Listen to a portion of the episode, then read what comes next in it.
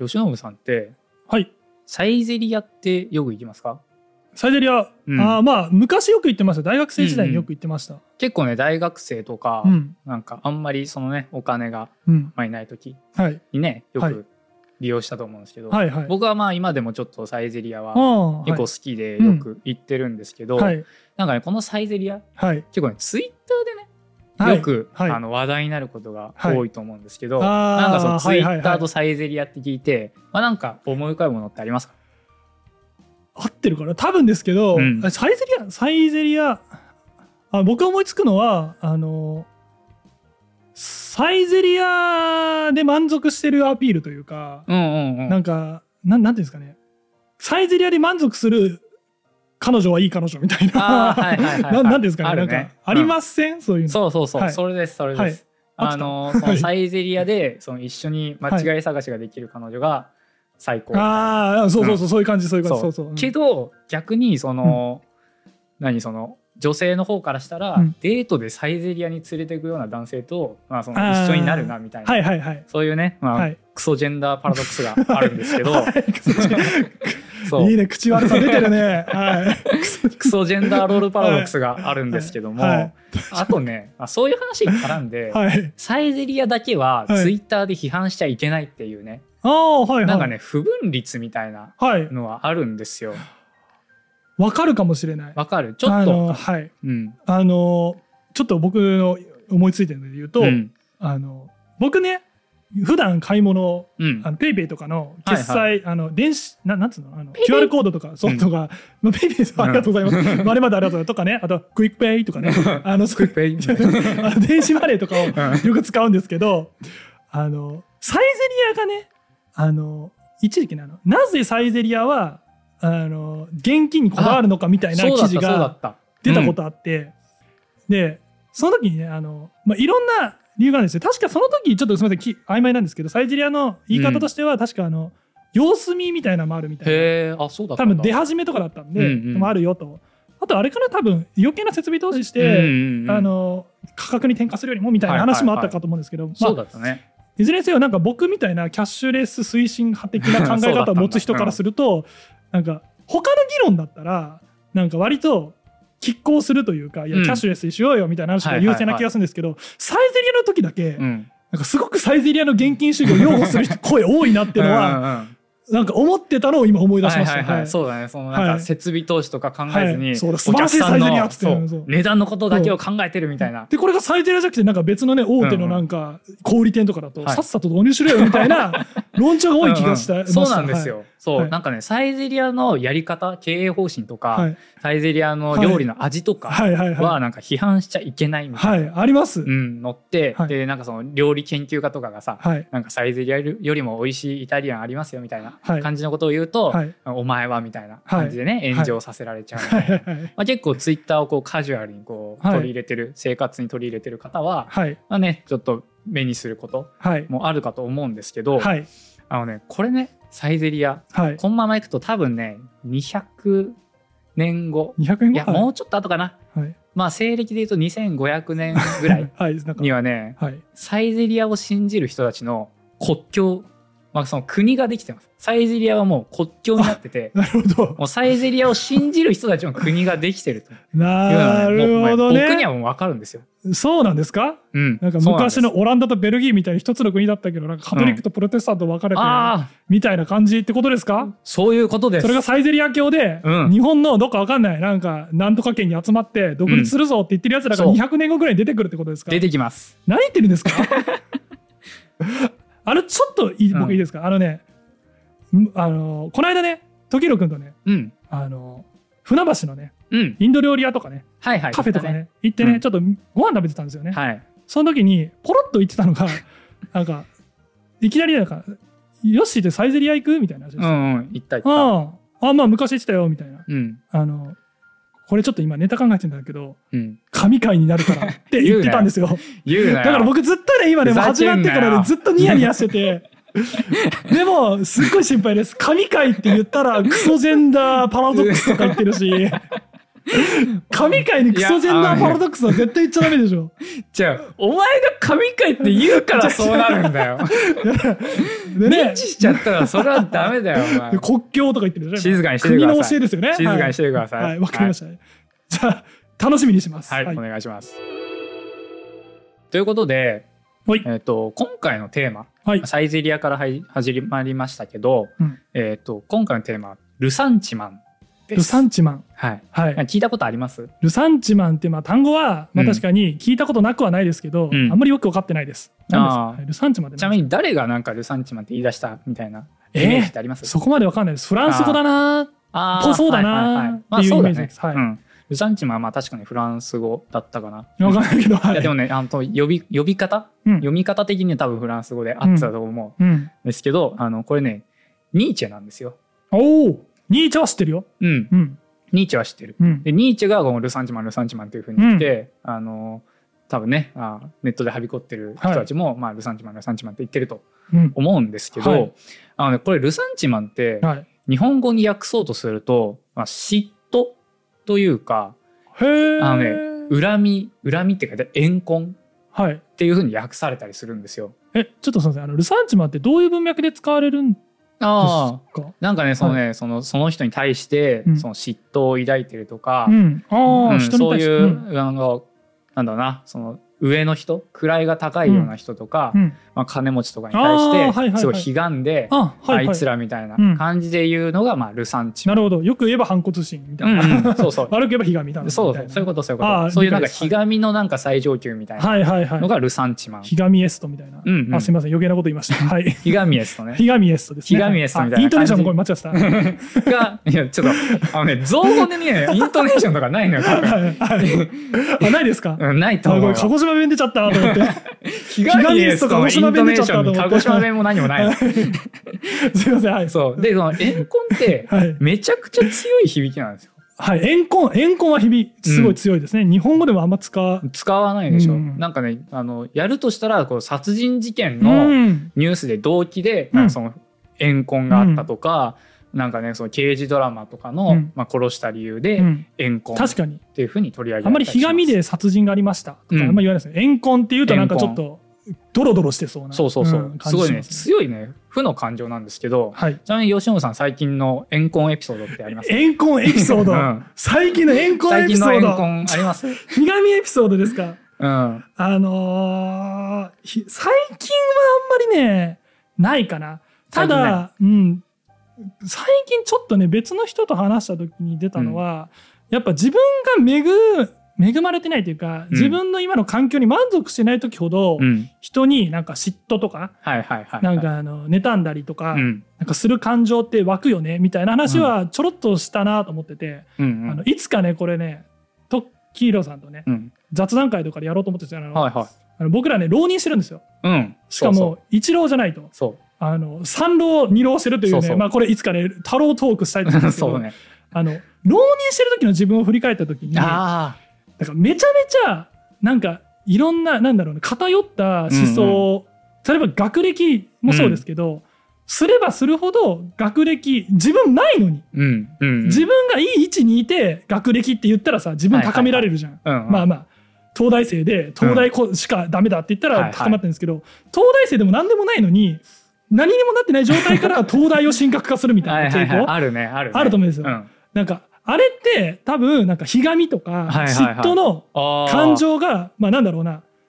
でも自分はうんすいつかそこに行けるはずだみはたいいはいな。はいはなんかそういうものがあるあったよねなんか自分で浪人してる時ってそういう感情すごいあったわーって会話を最近しました。いうんうんあのねめちゃくちゃいい怨恨エピソードありがとうございますああいやありがとう、うんよかった。それ確かに自分もねに二浪してて、あのはい思い当たる節ありますし、はいあるよね。うんあのぜひあのこれを見ている方もね、うんあの怨恨エピソードありましたら、うんぜひおお便りを寄せていただければ、はい、そうですね。あのこちらで。で処理いたしますのそうですねはい、炊き上げさせていただきますそうですね。炊き上げしましょう。はいあと一つ言うとちょっとおね、待ちしております皆さん、あの、浪人すらない一郎でやめときましょう。いいんだよそれ いい話はいいですそかねれは後でいいねですかねはい雑談会 でやりましょうよ、はいしましょうはいんでねこのルサンチマンですよ、はい強い言葉の怨恨、はい、変更。これどういう文脈でこれをニーチェが取り上げたのかっていうね、うんまあさっきその吉野さんのツッコミで、うんルサンチマンって結局どこで使うんですかみたいなうん感じで言ってたんですけど、はいそのもともとはいニーチェはどういう文脈で「怨恨」っていう言葉をねうんまあすごい強い言葉として使って、あのニーチェが何を考えてたのかうっんていうことをねあのこれからちょっと話していきたいと思いますわ。かりましたうん、お願いいたしますでこのルサンチマンを理解すると、うんサイゼリアは国境になるっていうことですね。なるうほん多分どこれからね理解していくと思いますよ。 わかりましたまあうん楽しみに聞いておきましょうはいはいニーチェなんですけど、はいニまーあ、チェ今回扱うねうん哲学者、はいあの1844年からはい1900年の、えっとはい人生とはいいうことはで、いはいはいあの西暦の下二桁が切りよくなったらニーチェを思い出してい いただければわかりましたあのは没い後何年かになってるとは思うので、はい今2022年なのでねそうあじゃあちょっとダメだなあダメですか25年を待ってくださいはいじゃあ没後125年になるのでキリが良くて思い出したらちょっと過言だった可能性がありま すかそうです。で、えっと、はいニーチェね、今回ちょっと僕があの読んできたのが、はいまあ、主にね、読んできたのはこちらのあの武田誠二さんの,、はいあのニーチェ入門っていう筑本馬で、新書のはそう、いちくま新書ですね。あのこれね、あめちゃくちゃわかりやすいへーので結構おすすめなんですが、はいあの読むタイミングはいをね、ちょっと考えていただきたいっていう、はいちょっと注意事項をちょっと脱線ですけど、はいしたいと思って、僕はあの結婚式、結婚式うはいんにまあ出席したんですけど、最近最近、はい最近去年かな、あはいうんはいしたんですけど結婚式に参加する前にねこのニーチェ入門読んじゃったのよ。 はい、うんはいでねまあ別 にねね結婚式と関わるあると思って読んでないからそれはいつそうそうそう好きなタイミングで読むよねそうなんだけどこれね、まあ、ルサンチマンもそうなんですけど、はい、キリスト教めっちゃ批判するんですよニーチェ。あーでもそういうイメージあります、僕ありのますニーチェイメージは神は死んだっていう、うんあーはいはいすはいはっいごいかっこいい言葉言ったうん、とか,、なんかそうそうそう力への意志だ、うんうん超人だとか言ってたっていあーようく知ってるね。あのはい、ルサンチマンは知らないけど、なんか、かっこいいそそうこいうら辺のはは知っ知てっます。てると。ははいい、。はいはいはいはい。あのねそれをね読んでしまったからあのね教会のねなんか神父さんとかあの牧師さんはい。とかを見るとねああこの人ニーチェにめちゃくちゃ批判されてるんだみたいな感じのことをねああの思ってしまってそうあのまあはい新郎として出たんですけど、参加者参加者って言いましたけどー。新郎う新郎として出たんですけどまさかのはいはいなんかその誓いのなんちゃらみたいな感じで、はいなん あかりますよね聖書の一節読んだりするときに、ああ、すごいな、ニーチェにめちゃくちゃ批判されてるな、みたいな感じのことをね、思いながら結婚式を迎えてしまえっー、かたんわで。いそう、奥うさん。ん、あこれ絶対あの奥さんにはこの動画見せない そんなもやもやした状態で。そうでそしたらなんかねあどっちから歩き出すんだっけみたいな感じで なんかその後ねなんかあーなんかすごい緊張してたねみたいな感じであのいじられるっていうねあのまあそういうこでとがあっもたんです。、わかります。なんか、最初に初めて参加する結婚式、あうんかつその教会的な結婚式とか、あと、初めて参加するお葬式で、うんなんか違和感抱くみたいなのうんうは、ん、割とみんなあるあるなんじゃないかなとはちょっと思います。あるあるだけどね、はいニーチェ入門だけは読まない方が いいねほそどこはねタイミングでよねあのぜ絶対悪いわそれはなんかわかんないけど、めっちゃ言ってるんでしょキリスト教そう批めっ判しちてゃる言っでしてょるめっちゃ言ってるっていうことをすごい分かりやすく説明してくれてるから めちゃくちゃ頭に入ってきてああーこれはっていうようなね感じにそれは皆さんね、結婚式、うんそう、なんか、控えてるかしてるかと。そうね、これから絶対結言わない婚式迎えてる方は、はいあはのい絶対認知入門は、あの、その後に読んでくだ さい。あ、わかりました。はい。これがね、あの、一個アドバイス。後から読んでも思い出が汚れるだけじゃない かな。キリスト教の批判を、はいまあ、したっていうふうにまあ言ったんですけど、はい。これがね、あの、主として取り上げられるのが、こちらのニーチェの道徳の系譜とうん。いう、まあ、岩波から出てるね、あの、はい本なんですけど、あれじゃないんですか僕、ツラ、トラトゥストラは各語りあきみたいな。サラトゥストラ。サラトゥストラか。 言えてないわ。あなんのか、ごまかしたらいけるかなと思ったうら、んちゃんと拾われましたね、さすサが。ラトゥストラね。あれ、あれ、なんか、あのイメージありますね。名前かっこいいから覚えやすいっていうのと、はいはいはい。僕確かにね、中二病の時よく出てく読んだことあるんですよ。あ最初の冒頭30ページくらい読んで、うんうん。なんか、綱渡りの男性がうん。落ちてきて、うん。 かわいそうっていう死ぬ話ですよね、あ れ。あのね、めちゃくちゃ序盤だわ、そそ れ。れでしょめちゃくちゃ序盤だよ、それ。そこで閉じましたから、だってあはーい。あのね、ここだけの話、はい俺も同じところあでよ閉じかた。った。よかった。そんな、うんみんなそうなんだ。そうみみんみんなっていうとちょっと語弊があるかもしれない けどあのここのあうのん価値観でいくとそこで閉じるのは、だよねうんまあ、一致してますね。うん。うん、で、ニーチェは綱渡りをした人が落ちたって話を書いた人。違う全然違う違うんですかはい道徳の系譜がまず違うしね、あとねちょっとねおあのこれもちょっと読んできたんですけどニーチェのあおのえっと、これね、作品者が出てる、あの、ニーチェ入門講義っていうね、はいあの、文字がバツンバツンに入ってるでおなじみの本なんですけど、 これ、ちょっと帯見えますこれ。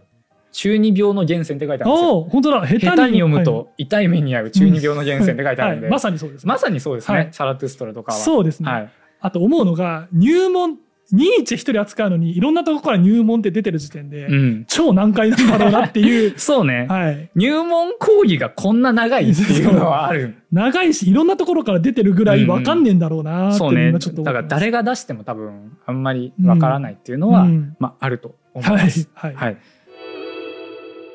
道徳の系譜、はいさっき僕がこれ出したはい本なんですけど、はいこれがね、1888年はいに、えっ、と、 44歳の時かなあ、あそうそう そう。おすごいね。霧のいいよく覚えてたうん。数字です1844年生まれでしたねそうそうそう。1844年ね。は生まれ年で、まあ、44歳とはいいうことで、まあ、これ大体どれぐらいかっていうと、まあ、その日本でいうと、まあ、江戸から明治にかけての一番ああそっか激しい時代。そっかちょうどねです幕末のそうそうそうんはいね、坂本龍馬とかが駆け巡っていた、はいえー頃に、ですねえーとまあ、できて、はいでそれでまあ1888年というとまあそれがちょっと落ち着いて、うんこれねウィキペディアでちょっと僕どんな年なんだろうって調べたら、はいヨーロッパではゴッホが耳を切り落としたあ年で日本では香川県が愛媛県から独立した年おーなんですね。それは記念すべきですそうね記念すべきう香ん川県独立記念のね、そうです年ねということで香川県と道徳の系譜はねあの同じような時代に生まれよたとかったねなんか今うどんのねあの水不足になるたびにいがみ合って ると噂の四国ですけど、うんそのいがみ合いの根本を作ってると言われるああいいねあの水不足なのにうどん茹でるなと言われている香川県ですもんね あれなんかあれでしょ、はいその産業廃棄物みたいな感じで回収されるぐらいなんかアルカリ性なんだっけ、あうあそどうんなんのだ茹で汁があそういうことなんだかねあの気軽に流しちゃいけないらしいあかあらそうなんだうん、なんかそれでこ再う利用水とかがもし使づえらいみたいななくなってるみたいなそうなんだのあるらしいよ。あーでそれが、まあ、忌々しき香川県がそう独そう立そうしそれたが日愛媛県から独立した年ですね。ああーなはるい、ほそどれが1888年はいなんですけど、まあ、はいその頃のはいヨーロッパっていうのはあのね、うんどんな感じだったかっていうと、はいもうね科学に対しての関心がどんどんどんどん広まってきてあーはいはいはいまあ、さっきで言うと種の起源とかも、うんあのさっきっていうかまあ生態学っていうと、種の起源とかもなんかそこら辺だったんじゃないかな。そう1800それこそ4 5 0年とかに死の期限出たとかじゃなかったあっはいはいはいけうんじゃあニーチェが生まれた時ぐらいにはもう種の起源っていうのがあって、まあ、それぐらいのね、あのー時代でうんもうね、キリスト教会うん教会っていうのがなんかね、あんまりね権力がね弱まっていた。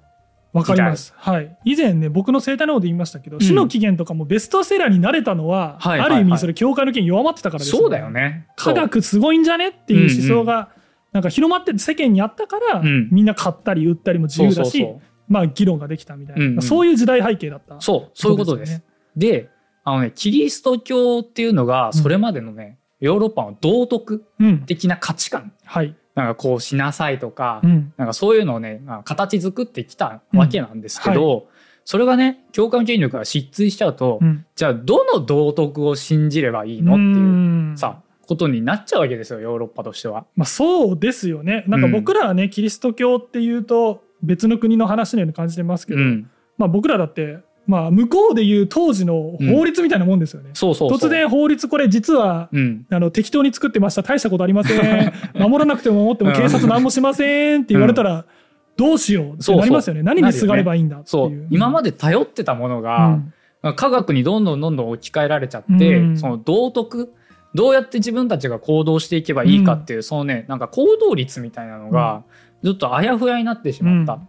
ていう中ではい哲学者カントカントとかはいヘーゲルとかね、はい誰もが挫折するような人たち はいが、 はいあのじゃあ理性科学っていうのは、そういう理性とか頭をこうよく働かせて、はいあのまあ、やっていくもんだから、じゃあ頭をこうよく働かせてって、うんそういう理性的な道徳うんっていうのを作りましょうっていうふうに言ってね確かにどんどんどんどうん考えてたわけですよ。なんか理性と科学ってセットで、うんうんあの時語ってがちな気がするそうもうもうねなんかペアだよね。フランスス革命とかなんか理性と科学って連呼してたようなイメージをすごい社会のああ資料集とかを今思い出してました。多分ね自由平等博愛とかだと思うけどあ そっかなうんそれはね。あそっかまあでも、はいあのフランス革命っうて結構その理性とかを働かせて、新しいねその革命をして、うんあの新しい社会作っていこうみたいな感じだけど、結局暴力に終わっていってしまった、うんえーみたいな感じで、まあ、科学とか理性に対してもちょっと若干の疑問がうん残っていた年ではあったなるほどわけなんですけど、はい結局ねそのカントとかヘーゲルとかがあの、まあ、紡ぎ出していった新しい理性の道徳、はいまあ、有名どこで言うとねカントの提言名法とかね、ああちょっとわかんないですけど、うん、はいなんか汝の意思の確立が常に普遍的立法の原理にかなうように行動せよう。ん おーわかんないでしょ。よくわかんなさがすごいでしょ。まあ、わかんないけど、まあ、この頃その理性っうん。て大事だよね、うんうん理性に頼ってこうぜ、まあまああそうそうそうっていうのを言い出したのが今言った関あれカ東ンなりカントですか 関そうね今関俺がこれ言っただけでそれたどり着 けば、あそうね関東関東っぽく見える、見えない。あでしょちょっとね、あんま調子に乗らないでほしい。 うん頑張って乗ったつもりだったんだけ ど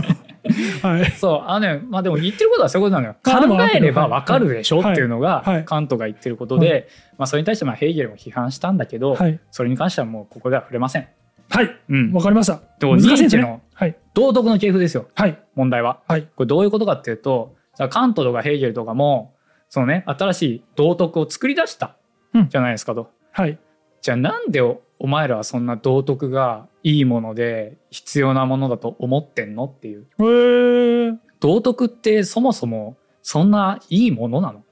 重要なのあー、でも流れとしてはあれですよねキリスト教が、うんまあ、揺らぎ始めて、うん道徳がいやまあとか規範がうん。揺れちゃって、みんながまあ不安に思ったうりんしてたからこそその回答として、うん。まあ、ヘーゲルなりがうんカントなりが新しいのを出してあげたっていう意味で言うと、まあ、そのなんかふわかんないです不安に思ってたっていはいうはい。人たちがどう思ってたか知らないですけど、なんで大事なのって言われた回答アンサーとしてはまあだって不安に思ってたじゃんっていうの がアンサーなのかなってあいうその時ね、不安に思ってたからじだゃんって前思ってたじゃんみんな不安にっうんてうんうん僕らが言う前ってはいはいいうのかなっていうふうに今聞いてましたうんうんうんニーチェがそういったことに対して。そうね。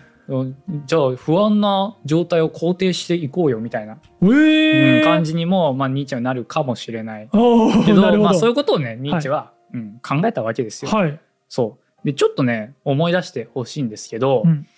ニーチェって、うんまあ、その道徳を今回はほ批判してますけど、はい前回、まあ、この前のラジオとかで、うんなんかニーチェ出てきて、まあ、何か批判しましたっていうふうに言ってるの思い出さないですか、あのあれですよね収録で話したことですよね。うんああれですよねニーチェはあの古典の文献研究はいしはいてはるい人で、うん、あれかなあのピピン鉄 ピン鉄っていうかあのあーななんだっそうけ RG とかじゃなくて なんだっけ RG じゃねえわ RG RG じゃないそれはそれは違うわレイザーラモンだわそれはなんかあれですよねまあ誰かを批判批判っていうかこの人100冊俺 100, 100冊本読んであーはいはい引はい用したっつったけど1冊しか読んでませんみたいな、それもあるんだけどねあそれもあるはいそれもあのディオゲネス・ラエルティオスのあそう DL うん、回でやったんですけどそのね前多分初回だと思うわはいはいゆる哲学ラジオあの初回紹介っつったらあれですよね、うんアリストテレストラップそうそうそアリストテレスは嘘つきだ、うん逮捕しろみたいなう、話ですよね。はい、それは僕が言ったやつなんはでいすそけうですど、ね。はい。まあなんかそういうアリストテレスとかソクラテスとか、はい。そういう哲学今までの哲学はもうなんかめちゃくちゃ歪められてるというん。うんうふうに批判したのが、うん。えーニーチェだったあ、そうでした。うんはい。思いも出しうまなんしかた。ね噛みつきますよねニーチェってすごいそうだよね。そう考えると、今俺が間違って言ったのも、うんまあ噛みついてるもんね。そうそうそうデこっち一冊しか読んでねえよみたいなね。噛みついてますよもううん哲学にも噛みついて、うん今度はもう道徳自体にも噛みついてるわけなんですうよ。。ん。道徳に噛みつくはなかなか強いですね すごいでなすかよね。なか難敵な気がしますよね、道徳は。はい。あのねニーチェのねあのね感情はい。とかねまあ多分その時ね多分思ってたうん。ことをね多分ね皆さんもねちょっと思ったことあるんじゃないかなヨッシーも思ったことあるんじゃないかな、はい。道徳ってなんかうさんくさくねっていう感情です。まあ、ありま すね。それ言われると、確かにあります。あの、まあ、小学校、高学年とか中学校の時とかに、あの、よく、なんか、なんていうのかな。まあ、道徳の教科書とか読んでても、うんうんなんか、だから何とか、ちょっと下に構えた目で見ちゃったり とか、まあもっと言うとあれだよね。なんで人を殺しちゃいけないののアンサーむずいよね、みたいな。あーはいはいはいはい。なんかそういうのに気づき、気づくというか疑問に思い出す時うんがあって、それも中二病っぽいよね。すごいよねなんかねでなんかその頃とかにやっぱりなんか道徳ってなんだろうなんで常識とか道徳とか規範って守らなきゃいけねえんだ、うん。はいはい。つってちょっとねなんかね、まあ、こうこうそうリーゼントはやったことな いけどなんかちょっと突っ張ってみたりみたいはいな、はいはい。そういうのは、まあ、みんなありますよね。うん、そういうね道徳のうさんくささを解剖していったのがこうニーチェの道徳の系譜なので、まあ、ちょっとねここにルサンチマン出てくるので、まあ、ちょっとこれからその話をしていこうと思います。わかりました。でも、一個言っていいですか。やっぱさ、前も言ったけど、ニーチェ、かっこいいよね。 そうあのねニーチェはかっこいい。かっこいいよね。うんやっぱ中二病の時に触れたくなる、うん、やっぱ要素持ってんなーっていうふうに思っうんうて聞いてました。なんか、はいちょっとね多分ニーチェもすごい中二病みたいなうんところはあ そうなんだあったんだけど、やっぱねそこそんじょそこらの中二病とはねうんね比較にならないぐらいの噛みつき度合いなので。中二病界のトップをね、うん君臨してる男だ。そう君臨してますよね。ここで、はい。え2つの道徳が出てきます。はい。うん、これね1個がうん。本来の道徳っていう意味でうん貴族的道徳貴族的道徳。普通に貴族ですね、あ、ああ、貴族。あ、そっちうか。ん、鳥貴族の貴族鳥貴族の貴族。あうん貴族の例え、鳥貴族の。すご あくれが庶民的一で番わかり人や口すにい。感謝してるかなはと思っい。て、確かにそうですね。はい。うんでもう一つが歪められた道徳として、えー奴隷的道徳ああまあ、うん貴族の対比みたいなイメージでもうんそう確かに、そんな感じはい奴隷、でちょっと貴族的道徳うん、から、まあ、ちょっと、えー話していきますとはいこれね、まあ、騎士道みたいなうんもんだもあるんですけど、一番ね理解しやすいのが、はいまあ、今ねちょっと収録日的にはあのワールドカップおをねちょうどはいはいやってますねやってますねうん日本負けましたね今 そうねはい、うんサッカー好きなんで今見てますけどあそうだったねはい今日はいははいいクロアチアがブラジルに PK で勝ちました よ、そうね、はいあのちょうどその日に収録しておりますはいはい、はいネイマールが泣いたでおなじみの日、おなじみの日ですねはいはい、あの収録してますけども、あのねそういう肉体的な力とかうんあのオリンピックとかボディービルの大会とか、うんうんまあ基本的にはそういうぶなんだろうな武闘的なね、うんうんそういう肉体的な力が勝ってた方がはい偉い、おおが貴族的そうまああー道徳ですなるほどなんか僕最初貴族的って聞いた時ってなんかなんかフランスとかのボンボン貴族みたおいなほほほほみみたたいいななそうそう感じでしょみたいなルねうんイメージ持ってたんですけど、なんかあれだねもっと昔のそう原初のそう貴そう族みたいななんそかううんななんだっけあの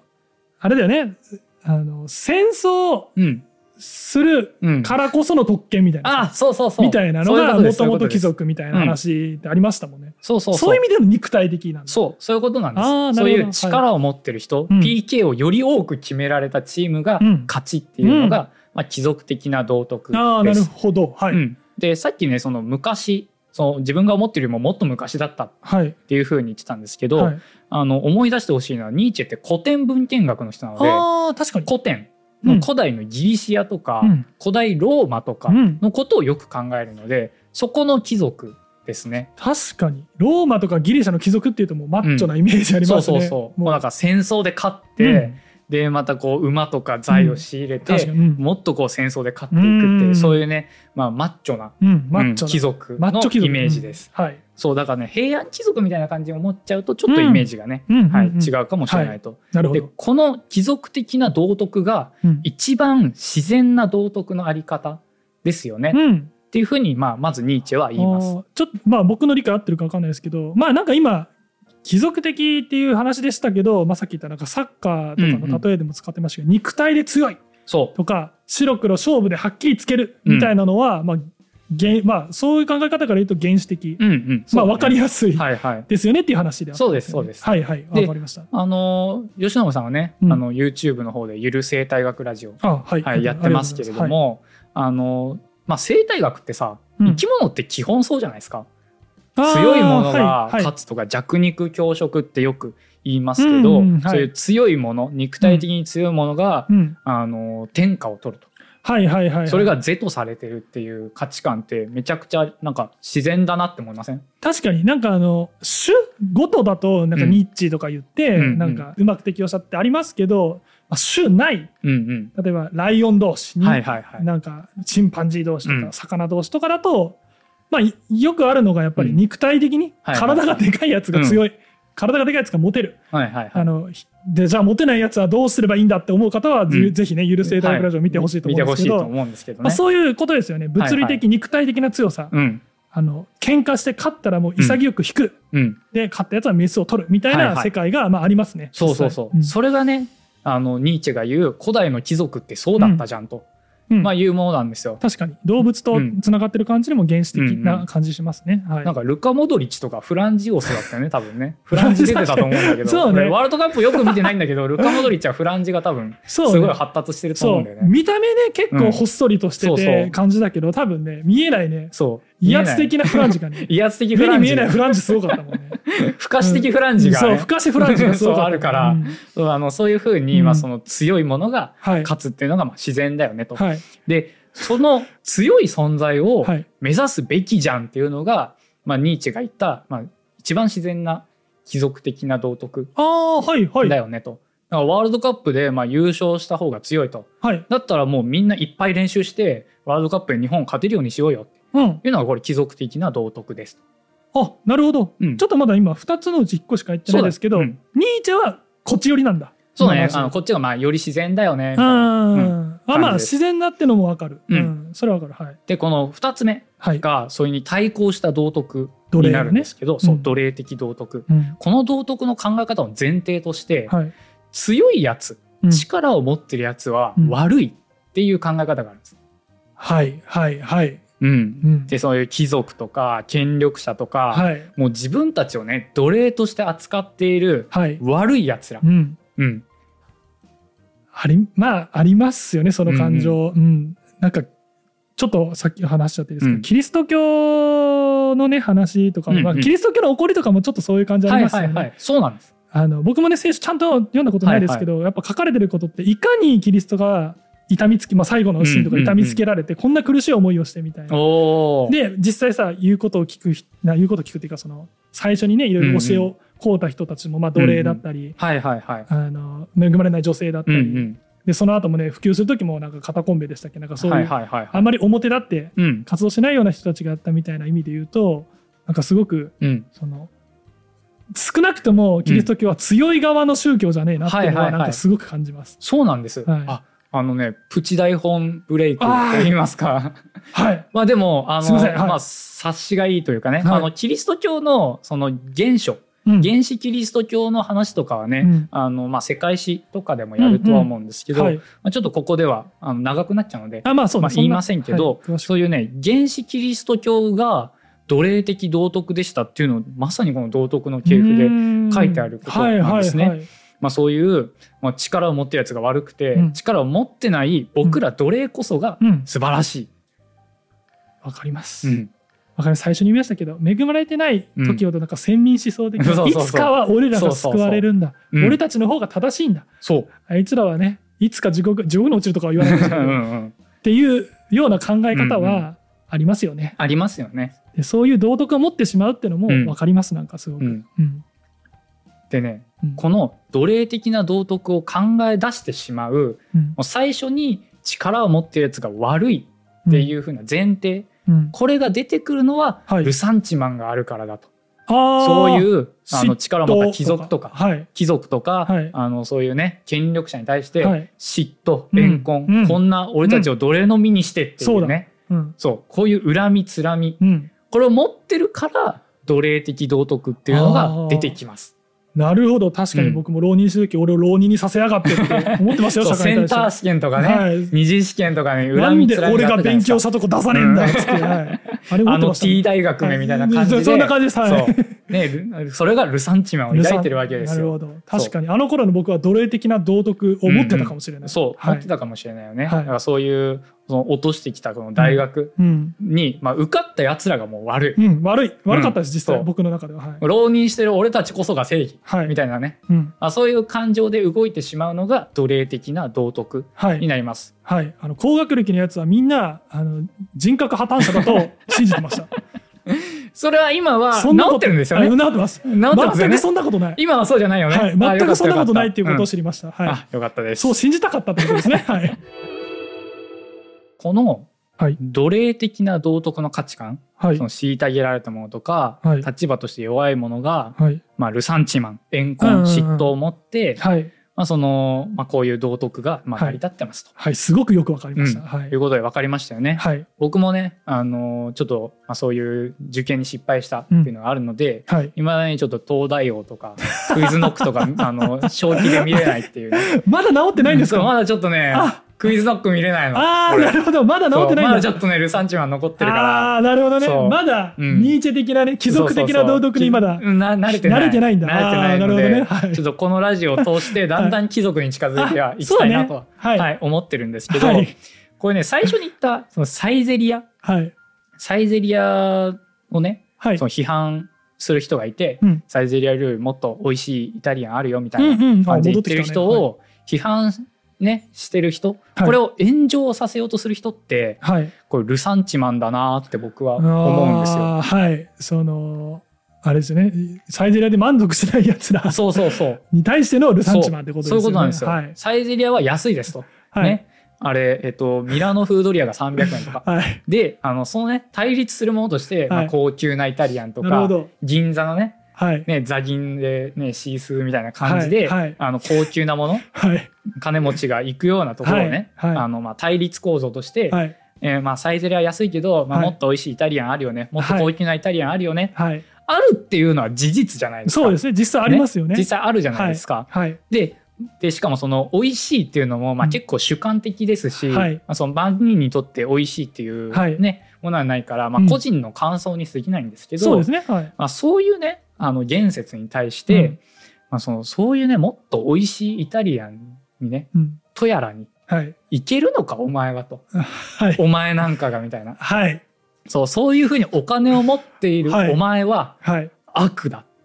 俺たちなそるうほどいうねサイゼリアにしか行けないような、サイゼリアで満足している自分たちはいの敵ですっていうふうに認定してしまうわけです。なるほどですつまだりからそれをはい炎上させてしまう。サイゼリアうんを擁護してる人たちは、うん奴隷の道徳そう思ってるとそういうことです。なんかね薄々感づいてたけ ど大丈夫かなこれ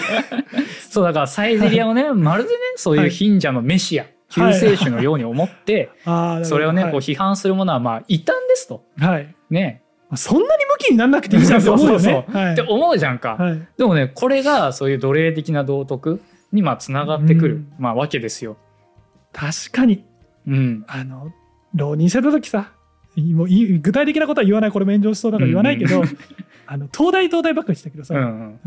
どこ大学からが高学歴かみたいなさああああったねマーチ以上みたいなとかそうんうんれとかなんか今なんかサイゼリアっぽいなってちょっと思った なんとそかうね大学みたいな絶妙なところがあって、うんうんうんここを高学歴と言わないやつ言うやつみたいな,、はいはいはいはいなんかそういうのがあったなって今浪人生時代に思います、そ思いう出しねましたそういう受験勉強とかも結構こういう奴隷的な道 徳をまあ結構ねばっこさせてしまうようなシステムかも、はいはい、知れないですね。はいまあ、こういうねあの勉強とかもそうなんですけど、はいまあ、ちょっとね、まあ、僕の個人的な経験なんですけど、はい僕の出身高校がうん結構サッカーが強くてですねえー、サッカー部が結構なんか全国にたまたまに行くぐらいああでも出れるぐらいなんですね、はい感じだったんですけど、まあねスクールカースト